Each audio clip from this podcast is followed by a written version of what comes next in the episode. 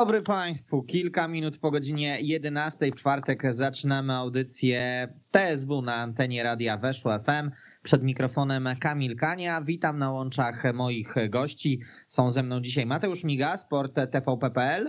Dzień dobry. Oraz Michał Knura z portalu love kraków kropka P L. Dzień dobry wszystkim. Wisła Kraków rozpoczęła przygotowania do rundy wiosennej, zainaugurowała te spotkania sparingiem z Tatranem Liptovský Mikuláš, wygrywając trzy do zera. No i zacznijmy sobie może panowie od waszych wrażeń z tego sparingu. Mateusz był w Myślenicach, więc no jemu oddamy głos. Czy ta herbata, którą sobie rezerwowałeś, smakowała? No niestety, klub nie stanął na wysokości zadania i nie dostarczył herbaty z rumem, na którą mocno liczyłem. Nie wiem, no takie potknięcie na początek roku, mam nadzieję, że ostatnie i nie będzie zapowiadało trudnej rundy wiosennej dla, dla Wisły. No zimno, trochę, trochę wymarzliśmy, natomiast no fajnie się patrzyło w sumie na tą grę. Oczywiście ja sparingi to sparingi, nie... Nie przywiązuję do nich większej uwagi, ale w pierwszej połowie można było na to z przyjemnością popatrzeć. Ta piłka chodziła trochę, był taki scenariusz jak z rundy jesiennej. Piłka chodzi, a sytuacji nie ma. Było tak długimi fazami tego meczu, natomiast no jednak te bramki padły. Kilku zawodników pokazało się z ciekawej strony, to na pewno. Oczywiście duże zainteresowanie kibiców jak zwykle, bo chcieli zobaczyć też te nowe twarze, nowe stare twarze w Wiśle. Także generalnie pozytywny sparing jak najbardziej. Michał, wiem, że ty nie miałeś okazji pojechać do Myślenic, mimo że się zapowiadałeś. Ja wiedziałem, że nie będzie herbaty z rumem, także miałem tutaj przecieki, informacje z pierwszej ręki. Ostatecznie nie, nie pojechałem, ale oczywiście śledziłem te, te, ten mecz w transmisji. Rzeczywiście bardzo zimno, ale fajnie przygotowana płyta, bo ona czasami na te sparingi Wisły, które gdzieś były rozgrywane zimą, czasem trochę później, to to, to wyglądała tak, tak średnio, a, a tu był taki, taki powiew e, ligowej wiosny, jeżeli się popatrzyło, popatrzyło na boisko. To, co mówi Mateusz, e, jeżeli chodzi o, o, o samą grę Wisły, to rzeczywiście było to, to, to często to, to posiadanie piłki, to, to, to wymienianie jej, ale nie, ale nie, nie, nie było sytuacji. E, trzy zero to jednak no pewne zwycięstwo, trzeba oddać Wiśle, że długimi fragmentami to ona dyktowała warunki w tym, w tym meczu z Beniaminkiem słowackiej ekstraklasy. Parę jakichś tam niedociągnięć, które już były nawet od, od, od pierwszego gwizdka sędziego Sebastiana Krasnego, mogło się gdzieś tam zakończyć groźniejszą sytuacją dla, dla, dla, dla drużyny słowackiej, ale, ale tu udało się czy Mikołajowi Biegańskiemu, czy, czy po przerwie Kartprawi Rosie zapobiegać tym, tym sytuacjom. E, powiem może o, o tym, kto mi się, się, się podobał. Na pewno mm, Dorhugi e, to jest jeden z takich zawodników, którzy dobrze rozpoczęli ten rok i, i fajnie pokazali się w tym sparingu. Zresztą nie po raz pierwszy, bo Dorhugi ogólnie w tych sparingach, które już dla Wisły rozgrywał, fajnie się pokazywały. Ja, ja przypominam sobie też mecz z okazji stulecia Garbarni. On, on tam też strzelił gola, też, też, też fajnie, fajnie, fajnie grał. Ale wczoraj rzeczywiście po pierwsze fajne, dobre wykończenie tej akcji, tej kontry, którą napędził Piotrek Starzyński i, i dobrze też do niego podał Jan Kliment. Oczywiście od niego wszyscy oczekują goli, których tak jesienią brakowało, ale tu bardzo też fajne, fajne zagranie tego czeskiego zawodnika. Na Hugi miał jeszcze co najmniej dwie takie sytuacje, gdzie fajnie się, się, się wpisał. W jednej nie wykorzystał setki Piotr Starzyński, któremu tutaj zabrakło trochę doświadczenia, zimnej krwi, może trochę przemęczone nogi i głowa na, na starcie tych przygotowań, a rzeczywiście jeżeli chodzi o, o Izraelczyka, to, to, to bardzo taki, taki pozytywny, pozytywny występ. No, e, może też nie miała mm, drużyna z Liptovského Mikulášu wiele sytuacji, ale też, e, co warto podkreślić, z czym Wisła też miała problem jesienią, to jak już licząc też mecz z Niecieczą, no to dwa czyste konta z rzędu, to to jest jakiś promyk nadziei, choć oczywiście e, trzeba zwracać uwagę na to, że to tylko sparing i dopiero pierwszy sparing. No tak, ja bym do tych pozytywów też dorzucił oprócz Dorhugiego, bo rzeczywiście Pania się zaprezentował, to dorzuciłbym dorzuciłbym Piotrka Starzyńskiego, bo mi się w tym meczu podobał. Dorzuciłbym Nikolę Kowelicza, którego tu ostatnio uznałem za rozczarowanie poprzedniego roku w Wiśle Kraków. Pokazał trochę z tej swojej dynamiki, dynamiki, którą on ma. On te wyniki te szybkościowe zawsze ma na niezłym poziomie. Gorzej troszkę ze zwrotnością, ale, ale czasem można to nadrobić. Natomiast no, ja nie mówię, że on na wiosnę będzie wiodącą postacią, bo podejrzewam, że znowu będzie mało grał. Ale widać, że coś tam, coś sobie wziął do serca i, i, chyba, i chyba uznał, że no, to jak nie teraz, no to, no to za chwilę może być w dużych kłopotach, bo bo klub pokroju Wisły już po niego nie, się, nie sięgnie następnym razem. Wszyscy już pakują mu walizki albo spakowali, jeżeli chodzi o większość kibiców i, tak. i też, też wielu dziennikarzy. Myślę, że, że, że w klubie też już e, w wielu głowach zakiełkowała na poważnie taka myśl, że, że chyba z tego Kowelicza nic nie będzie, może spróbujmy się, się może rozstać, gdyby się udało, albo gdzieś gdzieś wypożyczyć, ale w tym meczu rzeczywiście Kowelicz był takim graczem, który, który nie spacerował, jak e, miewał czasem takie przypadki w Ekstraklasie. Też fajny przechwyt przed tym, przed tym golem, bo to, bo to, bo to była taka, taka sytuacja, w której trzeba było szybko zareagować, dobrze zorientować się w tych, w tych, w tych błędach, które, które Słowacy akurat popełnili, więc tu bardzo fajnie mu, mu wyszło. No, akurat to jest też taka pozycja, no, no środek pola. Tam, tam te przechwyty są, są szczególnie ważne, jeżeli chodzi o grę, no bo potem właśnie szybko można przeciwnika też zaskoczyć i akurat jemu się to, się to udało w stu procentach, bo, bo podwyższenie prowadzenia na, na dwa do zera. Panowie, myślicie, czy jest sens przywiązywać wagę do tego, kto zagrał od pierwszych minut, a kto wyszedł na drugą połowę? To pytanie odnosi się głównie do tego, że na lewej stronie obrony w tym wyjściowym składzie znalazł się ten nowy nabytek, czyli Sebastian Ring, a, a Matej Hanousek, czyli podstawowy lewy obrońca z jesieni, usiadł na ławce, Michał.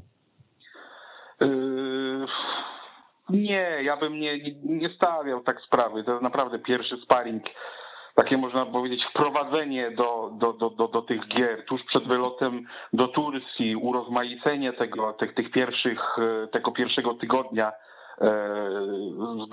przygotowań, które, które rozpoczęły się, się, się w Trzech Króli albo właśnie w tych, w tych, w tych okolicach dzień przed.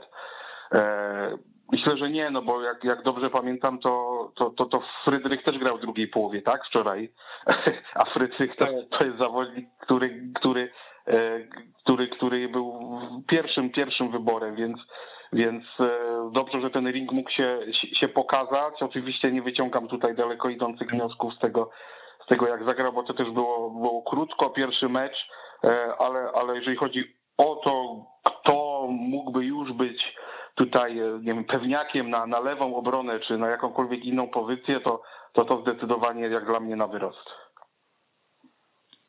No, ja się potem podpisuję. Chodziło o to, żeby każdy zagrał pewnie czterdzieści pięć minut czy coś w tym stylu. Trener mniej więcej chciał to podzielić porówno, żeby siła obu tych jedenastek była podobna. Oczywiście no ta w drugiej połowie była troszkę słabsza, bo tam było więcej tych, tych młodych piłkarzy. Natomiast no, Sebastiana Ringa po tym meczu nie da się ocenić w żaden sposób, bo, bo no, rywal jakiś nie, nie postawił mu zbyt wysokich wymagań. On też, nie wiem, czy troszeczkę był...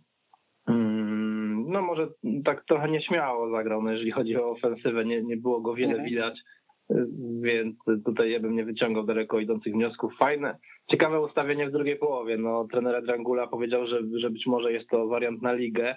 Mam na myśli skład ataku, Brown Forbes i Zdenek Ondrášek. No jeżeli tak chce grać ligą, to to jest no taran w zasadzie z przodu, a nie, a nie formacja dwóch napastników na rozbijanie rywali. Ciekawe rozwiązanie, natomiast ja nie, nie wydaje mi się, żeby trener się zdecydował na, na, na taki wariant w lidze. No ale no, kto wie, no tych napastników teraz jest dużo i no, trener Drangula będzie miał problem. Może tu nie ma problemu jakości, bo żaden z nich nie jest piłkarzem, który nam gwarantuje tutaj dwadzieścia goli w sezonie, natomiast no, jest ich wielu i trzeba dokonać właściwego wyboru i to będzie na pewno trudne. młodzież zagrała przeciwko Tatranowi, to też trzeba wspomnieć nazwiska Doriana Gądka i Pawła Koncewicza-Żyłki. Pamiętam sobie takie sparingi sprzed bodaj już trzech lat, kiedy z dobrej strony pokazał się Dawid Szot. Jak wy byście ocenili te występy tej dwójki, Mateusz?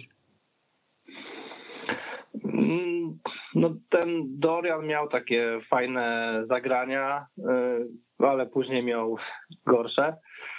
Podobnie z, z, Koncewicz, z Koncewiczem Żyłką też jeden poważny błąd. No to są chłopcy, którzy ciągle się uczą.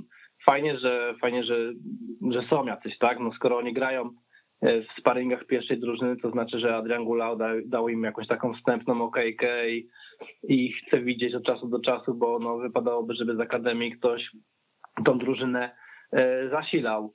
No na pewno Dorian tak wyróżnia się no takimi wątłymi, bym powiedział, warunkami fizycznymi. No w lidze miałby ciężko, aczkolwiek no, no mówmy się, to w Polsce tak się mówi, tak, że, że nie ma co małego piłkarza wystawiać, bo, bo przepadnie. Nie chciałbym popadać w, w, tej, w ten stereotyp.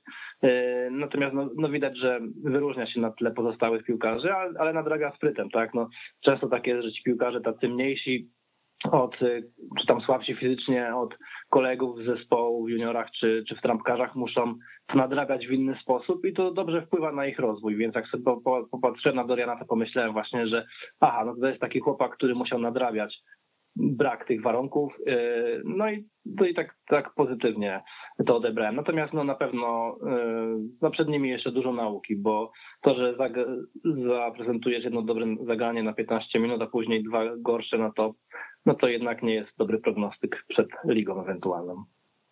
Tutaj trzeba użyć takiego określenia, że, że, że ci młodzi chłopcy właśnie muszą się, się otrzaskać i jeżeli Wisła nie ma e, jeszcze drużyny rezerw, może będzie od nowego sezonu, jak, jak się uda jakoś w budżecie też wygospodarować, e, więc oni nie, nie, nie mają okazji pograć na, na poziomie czwartej, a najlepiej trzeciej albo drugiej ligi, więc te sparingi to są jedne z takich niewielu możliwości. Ja pamiętam taką już rozmowę po konferencji prasowej po meczu z Niecieczą, kiedy, kiedy rozmawialiśmy z trenerem Guľą i on właśnie między innymi o tych dwóch zawodnikach, o, o Koncewiczu, Żyłce i, i Gądku mówił, że, że, że mu się podobają, że, że, że to są tacy wyróżniający się gracze, jeżeli chodzi o, o akademię, o tą drużynę Centralnej Ligi Juniorów, która, która fajnie sobie sobie w swoich rozgrywkach radzi. Widać, że jakby nie stracił ich, ich z radaru, a oni też nie zrobili e, nic, no bo w zimie w sumie nie mogli, a, ale że są to tacy zawodnicy, którym będzie się, się, się przyglądał nie tylko e, gdzieś czasem wybierając się na mecze celiotki, ale na bieżąco mieć ich e, od czasu do czasu w treningu e, i, i, i w sparingu, no i, i może ich zabierze też, też, też na zgrupowanie tę dwójkę. To sprawdzimy, to się okaże w najbliższym czasie. Panowie, za moment przejdziemy sobie do tych pierwszych ruchów transferowych Wisły, które ta poczyniła w dwa tysiące dwudziestym drugim roku, no ale to nam się ładnie zazębi, bowiem tym zawodnikiem sprowadzonym jest Zdenek Ondrášek, nowa stara twarz przy Reymonta. Zdenek wystąpił już w tym meczu z Tatranem. Jak podobał wam się czeski napastnik, to jedno, i jak wy oceniacie ten transfer, bo z punktu widzenia sportowego pewnie jest dużo znaków zapytania i to takich solidnie uzasadnionych znaków zapytania, Mateusz? No, zdecydowanie tak. No, wiek Zdenka, jego ostatnie osiągnięcia, To, to ile grał, no to pokazuje, że rzeczywiście no jest to ruch obarczony sporym ryzykiem. No myślę, że jakby nie jego wiślacka przeszłość, to nie, bał, nie, nie byłby brany pod uwagę, bo po prostu przez filtry by nie przeszedł te wyszukiwania. To jest, to był czynnik decydujący. No, Adrian Guľa już jesienią mówił, że on by chciał w drużynie mieć piłkarzy, którzy znają ten klub, którzy którzy by też być może uświadamiali innym, w jakim miejscu są, bo, bo, bo trochę tego chyba ostatnio brakuje po tych zmianach, do których doszło ostatni ostatniego lata. No i Zdenek ma tą rolę wykonywać. Oczywiście nie będzie tylko maskotką, która w szatni będzie mówiła komuś, że jest w Wiśle i, i że tutaj nie ma miejsca na leniuchowanie. Ma też pomóc na boisku. Nie wiem, jaka, w jakim kształcie ta formacja ostatecznie do rundy wiosennej przystąpi, bo z tego co wiem, Wisła próbuje Felicio Browna Forbesa sprzedać, więc być może ten jeden zawodnik odejdzie, bo teraz jest tu czterech piłkarzy plus jeszcze Hubert Sobol, który gdzieś tam też o to miejsce walczy, a w zasadzie miejsce jedno, może w porywach dwa, więc no tutaj tak jak już mówiłem wcześniej, no Adrian Guľa będzie musiał się namęczyć, żeby to poukładać tak, żeby to dobrze funkcjonowało. Dostał w zasadzie, ma teraz trzy silne dziewiątki. Troszeczkę dla mnie zagadką jest Hiszpan, bo nie widziałem go, nie widziałem go w grze. No, z tego co mówi Kiko Ramirez, to bardziej styl, styl Carlitosa, czyli człowieka, który jest bardziej ruchliwy, to na pewno profilowo fajnie, fajnie się wpisuje, natomiast no, nic nie wiem na temat jego klasy i umiejętności, to się dopiero przekonamy, czy ja się, przynajmniej ja się przekonam, bo rozumiem, że ludzie, którzy go do Wisły sprowadzają, to się przekonali wcześniej, ja się przekonam, gdy Wisła rozpocznie ligę. Dla mnie ruch ze Zdenkiem Ondráškiem jest, jest w dużej mierze zrozumiały, jeżeli popatrzymy właśnie przez pryzmat tego, co, co mówi Mateusz. Nie chcę, żeby to, to źle zabrzmiało, ale to jest taki trochę transfer za zasługi, troszkę po znajomości, bo znamy już tego piłkarza, znamy go też jako, jako człowieka i to nie jest zawodnik, który, który będzie robił na złość klubowi, który się będzie obijał, a może wnieść trochę takiego pozytywnego wkurzenia czasem właśnie do szatni czy, czy na boisku.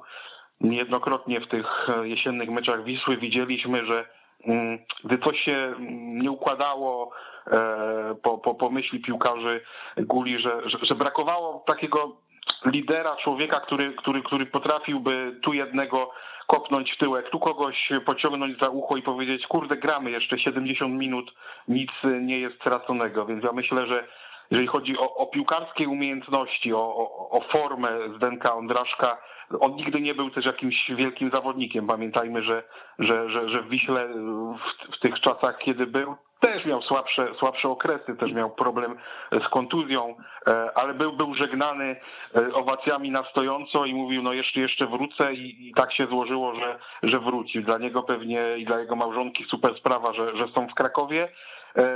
Wisła, myślę, nie powinna na tym, na tym stracić, jeżeli, jeżeli, jeżeli od, od, odpali Hiszpan, jeżeli będzie w jako takiej formie i Jan, Jan Kliment, więc z Ondráškiem myślę, że nie ma dużego ryzyka, może to, to pozytywnie wpłynąć na tych, na tych, na tych zawodników, którzy byli trochę, trochę tacy miałcy jesienią, którym, którym brakowało takiego pozytywnego, pozytywnego, pozytywnego wkurzenia. No powiedzmy ja sobie wprost, że... brakowało w tej szatni charakteru, no. No tak, prawdopodobnie tak. No nie siedzimy tam, tam w środku, ale to było widać na boisku. No ta drużyna pękała po, po jakichś takich małych problemach. No rozpadała się w rękach trenera Guli. On nie był w stanie tą, na tą drużynę już jakoś wpłynąć, tylko widział, jak ona się kurczy coraz bardziej. Ja przypomnę, że ten Ondrášek, jak był w Wiśle pierwszy raz, to miał takie szesnaście miesięcy bez gola, więc tak, więc pamiętamy dzisiaj go z tej dobrej strony, z tego drugiego sezonu, ale z tego ostatniego, ale, ale no miał też słabsze momenty. Mi się to trochę kojarzy, jak był, był taki serial na Netflixie, Ted Lasso chyba, i tam trener miał kłopoty i sięgnął po byłego kapitana, taką charakterną osobę, i tylko że nie na boisko go sprowadził, ale do sztabu szkoleniowego, i, i to mi się ta sytuacja Zdenka Ondráška trochę z tym kojarzy, natomiast pomyślałem sobie nad jeszcze innym wariantem. Można by było do sztabu szkoleniowego ściągnąć Pawła Brożka i myślę, że Paweł też by był osobą, która by postawiła pewne osoby do pewne osoby do pionu. Oczywiście pół żartem, pół serio, ale z tego co wiem, Paweł nie, w piłce nie pracuje, a może by się chciał spróbować. Więc kto wie, trener motywacyjny.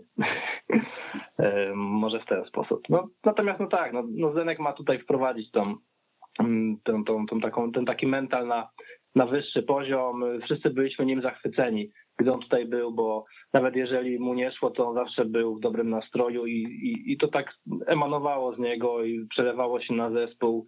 I, i myślę, że no, no, no to, to na pewno się na pewno się teraz też przyda. Ubarwiał też bez wątpienia swoimi wypowiedziami Mixzone, kiedy ta jeszcze funkcjonowała, bo pamiętamy takie czasy, one wbrew pozorom były takie czasy, tak?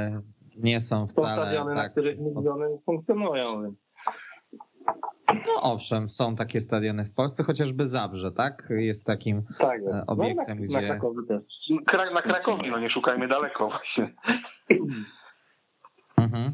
Panowie, Luis Fernández, to nazwisko już padło przy okazji naszych dyskusji o Zdenku Ondrášku, dwudziestoośmioletni Hiszpan.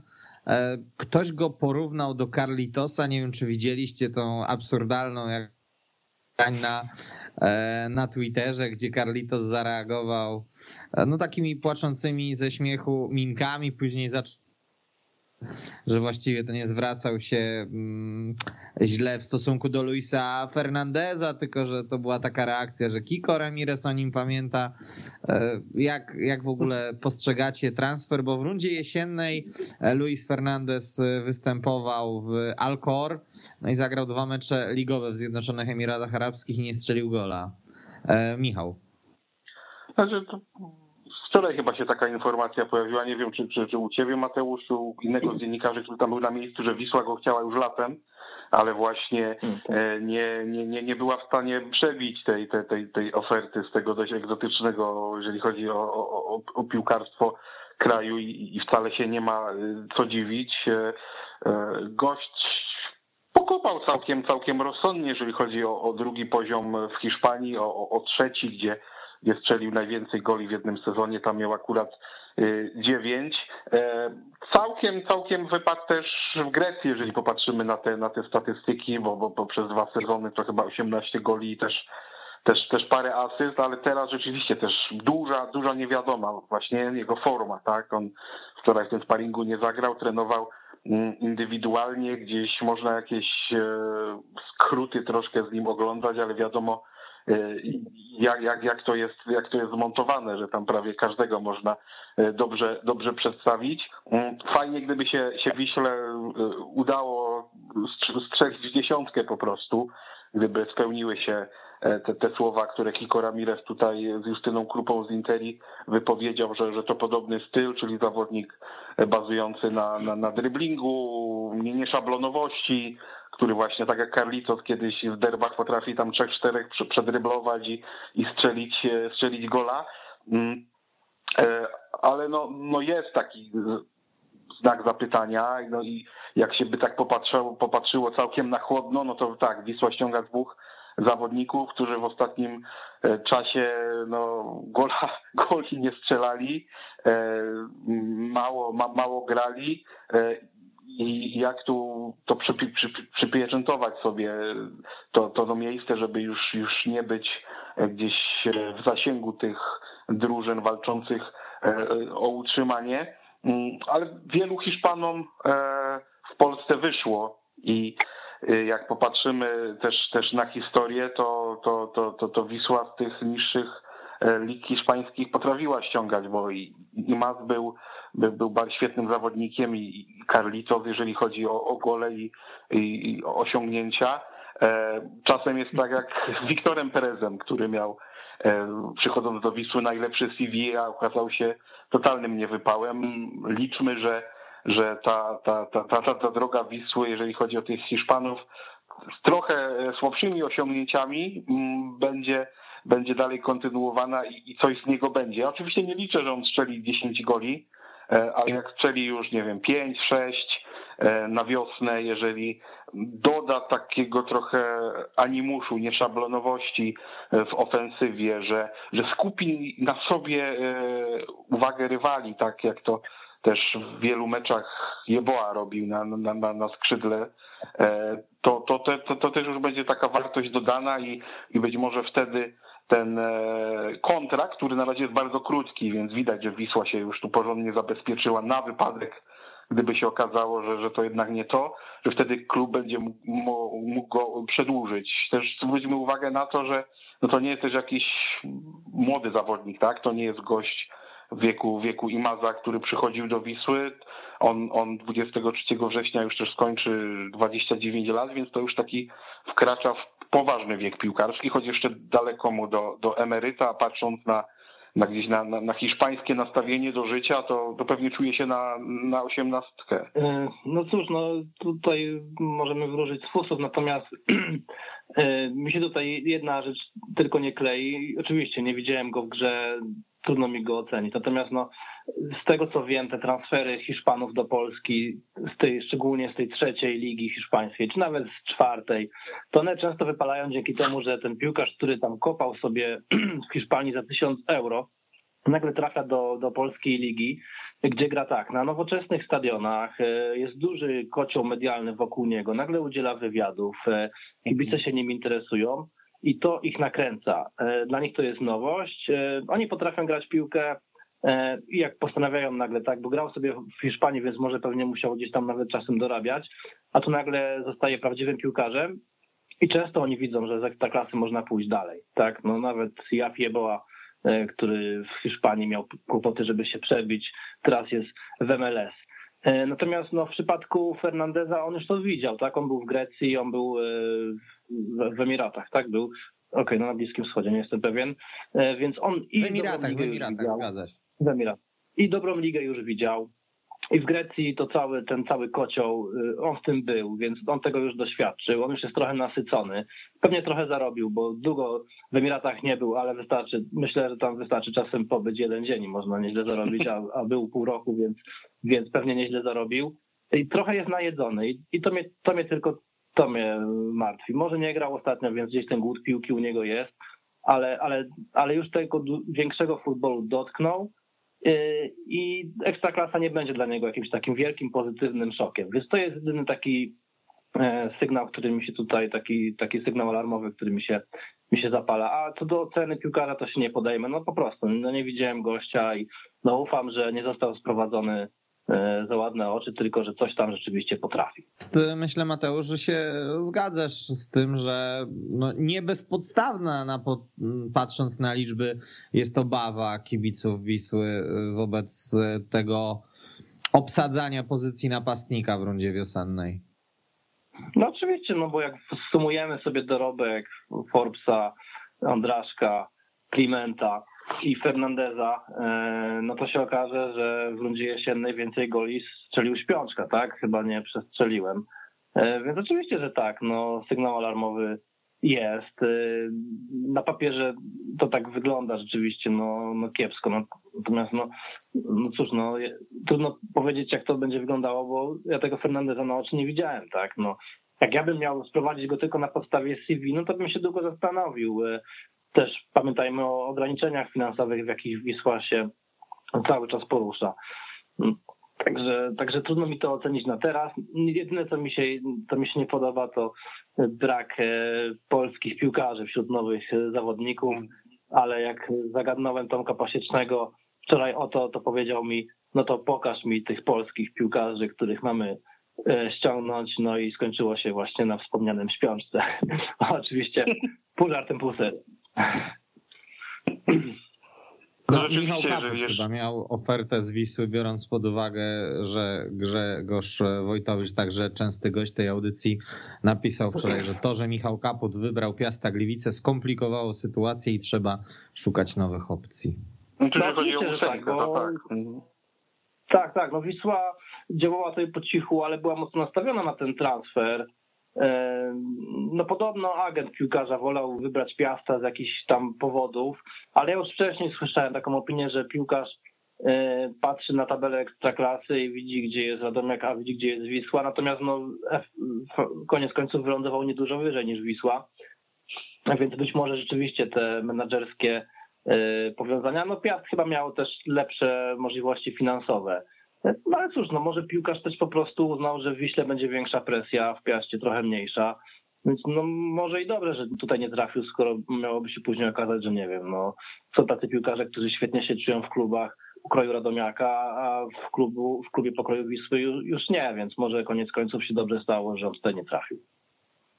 Mówimy właśnie o tych napastnikach, których dorobki nie, nie powalają na kolana, i to tak delikatnie mówiąc, o tym, że, że Kapur jednak wygrał Piasta. Mi się przypomina taki wpis z Twittera z ostatnich dni, że no ci piłkarze, którzy sprowadzeni, mogą rzeczywiście nie robić szału, ale Wisła też nie robi już na, na, na wielu zawodnikach szału, nie robi takiej e, takiego, takiego wrażenia, no i to jest prawda i trzeba szyć z tego, co się, co się ma, co się gdzieś gdzieś uda sprowadzić i liczyć, że, że, że ta wiosna będzie lepsza, jeżeli chodzi o taką skuteczność, że, że, że te, ta moralność, ten charakter tego zespołu się, się poprawi i, i, i, i wierzyć w Gułę, tak, że, że, że on ten pomysł swój będzie w stanie jeszcze lepiej tej, tej drużynie przekazać. No, pewnie wielu kibiców chciałoby, żeby, żeby, żeby Wisła ściągała najlepszych, ale no nie powiem to Senewracji, bo myślę, że to Senewracji, ale to jeszcze trzeba długą drogę przejść, żeby, żeby, żeby, żeby, żeby nie, nie myśleć o właśnie sprowadzaniu z powrotem Ondráška, który, który pomoże na boisku i, i da, da charakter, charakter szatni, tylko żeby sprowadzać gości, którzy w innych klubach strzelali po, po dwadzieścia goli. To, to, to, to nie ten etap, powiedzmy, w budowie, w budowie no, no nowej Wisły, jeżeli tak to nazwiemy. Zgodzę się z Michałem, że rzeczywiście no, no pozycja Wisły na rynku transferowym nie jest teraz mocna. Jeżeli taki właśnie dwudziestotrzyletni Kaput wybiera Piasta, a nie Wisłę, już abstrahując od, od tych powodów ostatecznych, to jednak jest tam no, powód do zastanowienia. Nie wiem, no Wisła jak ściąga piłkarzy, to ma mi opowiada tą wspaniałą historię klubu, tak, i, i pokazuje kibiców. I wydaje mi się, że to są teraz dwa takie najważniejsze magnesy, tak, to, że na trybunach jest tych kilkanaście tysięcy osób, minimum zazwyczaj, no i ta historia, natomiast no nie każdego to tak naprawdę interesuje, no i czasem to działa, czasem nie, czasem też chyba te opowieści są wyolbrzymione, bo jak rozmawiam, rozmawiałem niedawno z Michałem Frydrychem i on przychodził ze Slawii Praga, myślał, że ta Wisła lada moment stanie na nogi, bo tam w Czechach przecież seryjnie mistrzostwa i puchary, no a tutaj co chwilę się bije o utrzymanie, no to też pewnie on tego głośno nie powie, ale pewnie też jest rozczarowany, że to trwa tak długo, tak, ta, to wychodzenie ciągle z tych kłopotów, bo to już przecież mamy rok dwa tysiące dwudziesty drugi i, i ciągle mówimy o tym, że, że, że trwa budowa, więc no, trwa to długo i, i tak naprawdę no, jesień nie dała wielkich powodów do optymizmu, że, że to szybko nastąpi, że szybko nastąpi jakaś taka wyraźna poprawa, jeżeli chodzi o, o, o średnią punktów zdobywanych w lidze. No jedynie ten Puchar Polski, to jest jeszcze taka, taka, taka, taka, taka nadzieja, taki, tak, taki, to, takie drzwi, które można gdzieś, gdzieś spróbować szerzej, szerzej otworzyć, oczywiście w tym ćwierćfinale teoretycznie, bo to pamiętajmy, że oni będą grać na, mimo wszystko na wyjeździe, nie wiadomo jakie tam boisko też będzie, chociaż akurat w Grudziądzu tam, tam dbają o to, ale, ale potem też przyjdą trudni rywale, tak, tam już potem będzie ścisła, ściska, ścisła polska czołówka, więc ta droga na, na narodowy, która teraz się, się wydaje taka, że nie jest może, nie będzie aż taka kręta, ale jeżeli uda się przejść Olimpię Grudziądz, no to potem się poważne przeszkody już, już, już, już, już rzucą pod, pod nogi piłkarzy Wisły. Enis Fazlagić to piłkarz łączony z Wisłą Kraków, zawodnik, który jest kapitanem młodzieżowej reprezentacji Macedonii, od prawie czterech lat związany z Żyliną, no i z obowiązującym aktualnie kontraktem na Słowacji. Może, no trudno mi to wykluczyć, trudno to potwierdzić. No jak przychodzi reprezentant młodzieżówki, kapitan, piłkarz utalentowany, to zawsze można mieć nadzieję na to, że to będzie fajny ruch. Lepiej ściągać takich piłkarzy niż, niż trzydziestoletnich, niż doświadczonych Słowaków, bo bo kluby w Polsce i, i wybierają takie kierunki, e, więc no ja, jak już mamy ściągać obcokrajowców, to, to ściągajmy do Polski piłkarzy właśnie młodych, rozwojowych, tak, którzy, którzy mogą też się tutaj rozwinąć, tak jak było z Yeboahem. No i myślę, że ta historia Yeboaha gdzieś tam zadziała na wyobraźnię takich piłkarzy, którzy dostaną ofertę z Krakowa, bo tak jak mówiliśmy, że tych atutów dużo nie ma, Wisła w przekonywaniu piłkarzy, no to to, że Ekstraklasa jest taką trampoliną, bo jest, nie da się tego ukryć, to jest na pewno taki magnes przyciągający, który wypracowała sobie nie Wisła, chociaż z Yeboahem trochę też, natomiast no przede wszystkim pracują na to te kluby, które sprzedają piłkarzy za większe kwoty. Mówię, mam na myśli tutaj Pogoń czy Lech, bo no, no to działa na wyobraźnię piłkarzy, którzy dostają ofertę z Ekstraklasy.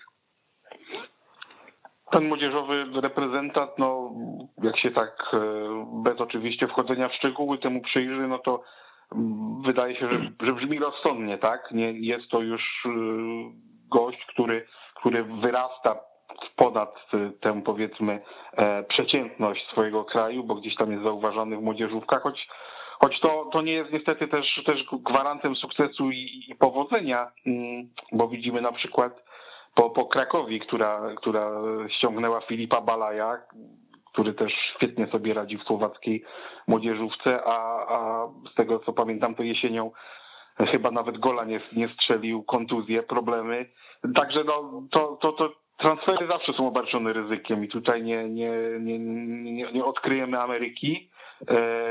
My też tego zawodnika jakoś dobrze, dobrze nie znamy, albo wcale go nie znamy, tego, tego, tego obserwowanego przez Wisłę prawdopodobnie, więc no, tu kwestia, kwestia tego, jak, jak, jak klub go dobrze sprawdzi i, i z tego, co, co pamiętam, też jakie będą ewentualne ustalenia z jego pracodawcą, bo on ma jeszcze ważny kontrakt, więc tu trzeba byłoby też jeszcze sięgnąć do, do, do kieszeni i wydać coś z tej kwoty, która, która wpadła do budżetu za, za Yeboaha.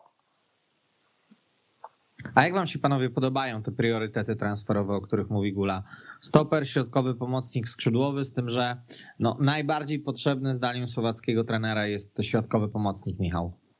No oczywiście, to, to, to są rzeczy, o których się już mówiło w Piśle w listopadzie, w grudniu, tak, tak naprawdę, bo trener Guľa cały czas mówił albo na konferencjach, albo nie na konferencjach, że, że potrzebuje tej, tej, tej ósemki, potrzebuje e, zawodnika in, o inny, innej charakterystyce niż, niż, niż, niż, niż ma, prawda? On, on, on na przykład bardzo, bardzo żałował e, kiedyś w jednej z rozmów, że, że, że, że z klubu został odpalony Giancarlos Silva na przykład, tak, do, do, do Pogoni Szczecin, bo używał taki, takich słów, że no, jest Szkwarka, jest, jest Żukow, to są wszyscy podob, o podobnej charakterystyce, oczywiście jeden może być bardziej ofensywny, inny trochę, trochę, trochę, trochę mniej, ale nawet jeżeli chodzi o takie, powiedzmy, warunki fizyczne bardzo podobni, a no nie mógł przeboleć, że, że Giancarlo Silva nie znalazł się go w kadrze na, no właśnie na jego sezon, że, że, że Peter Chybala go, go, go nie chciał. Podobnie zresztą było z Dawidem Abramowiczem. No Guľa, jak rozmawiałem z nim o tym, on się łapał za głowę. Jak, jak takiego gracza można było, prawda, odpalić i powiedzieć, że się nie nadaje, nie? Polak, który haruje od, od, od pola karnego do drugiego pola karnego. Ale wracając do, do, do tematu tego środkowego pomocnika, to, to rzeczywiście przyda się. Przy, przyda się ktoś, kto będzie miał nieco inną charakterystykę od, od, od, od, od, od Ashrafa, który będzie miał może też więcej, więcej mięśni, który, który będzie mógł w stanie więcej tych piłek poprzecinać, być bardziej takim, takim walczakiem. No a jeżeli chodzi o, już nawiązując do tych innych pozycji, no to stoper, no to rzecz naturalna, patrząc na to, co się dzieje z Alanem Urygą i, i na to, co, co, co Wisła ma w kadrze, no, no i skrzydłowy to też oczywista oczywistość, no bo, bo jak, jak, jak odszedł, odszedł Yeboah, no to też trzeba tę lukę zapełnić. A jeszcze zatrzymując się przy Abramowiczu, to jest piłkarz, który potrafi użyć określenie zwrot frazeologiczny podczas wywiadu pomeczowego, więc tak. no, to, robi, to, robi, to robi wrażenie. No rzeczywiście, kilku piłkarzy odpuszczonych lekką ręką. Znaczy myślę, że Giancarlos, nawet jeżeli Wisła próbowała go zatrzymać, to on by odszedł, bo, bo podejrzewał, że oferty Pogoni by po prostu nie przebito, ale no trochę, trochę szkoda, że nie udało się go e, zatrzymać, to na pewno. Pożegnał się z Krakowem Yaw Yeboah, przechodzi do Columbus Crew reprezentant Gany, który ostatecznie na finały Pucharu Narodów Afryki nie pojechał. milion osiemset dwadzieścia tysięcy euro podaje Transfermarkt kwoty transferowej między Wisłą Kraków a Amerykanami. Zastanawiam się, na ile ten transfer sprokurowała ta fenomenalna akcja i bramka Yaw Yeboaha przeciwko Górnikowi Łęczna. No wiemy, że ten film odbił się szerokim echem na całym świecie. No na pewno ten filmik zwraca uwagę na Yeboaha, ale też nie róbmy z Amerykanów dyletantów. Ja myślę, że obejrzeli kilka meczów w całości i pewnie dostrzegają też jego, jego minusy. Ja myślę, że to co, to, co w klubie też brano pod uwagę, analizując ten transfer, bo była ta oferta też z Meksyku, oczywiście nie na osiem milionów dolarów, i było też zainteresowanie z Turcji, to w klubie uznano, że transfer do Ameryki będzie obciążony najmniejszym ryzykiem, że, że on tam po prostu, że Yeboah tam wypali, że jego styl gry taki widowiskowy się tam bardzo spodoba miejscowej publiczności, a być może trener zdoła jakoś te jego braki w defensywie zakamuflować. Dlatego też podjęto tę decyzję, bo Wisła pragnie takiego, takiej historii sukcesu, tak, że piłkarz odchodzi, czy przychodzi za, za darmo, rozwija się w klubie, idzie do większej ligi, a później stawia jeszcze jeden krok i Wisła przy okazji zarobi, bo od kolejnego transferu ma trzydzieści procent, ale ma też dodatki za dobre występy Yeboaha w M L S. No więc będą trzymali oczywiście kciuki, bo to ma bezpośrednie przełożenie na, na budżet klubu. No i tak jak mówię, no na pewno taka bramka z Łęczną sprawiła, że Yeboah trafił do notatników wielu menadżerów w Europie, jak widać nie tylko. No ale zanim ktoś zrobi transfer, to jednak no, to już chyba nie te czasy, gdy się kupowało piłkarza po jednej, po jednej fajnej akcji. Teraz tym bardziej jeszcze jak, jak znamy amerykańskie podejście do sportu, zamiłowanie do statystyk, więc pewnie zwrócili uwagę nie tylko na liczbę dryblingów, no, ale pewnie też na liczbę odbiorów. Myślę, że, że akurat trafił do, do ligi, o której nie można było w ostatnich czasach powiedzieć, że jest jakąś nawet namiastką jakiejś ligi ogórkowej. To tam są też poważni ludzie, poważne, poważne budżety.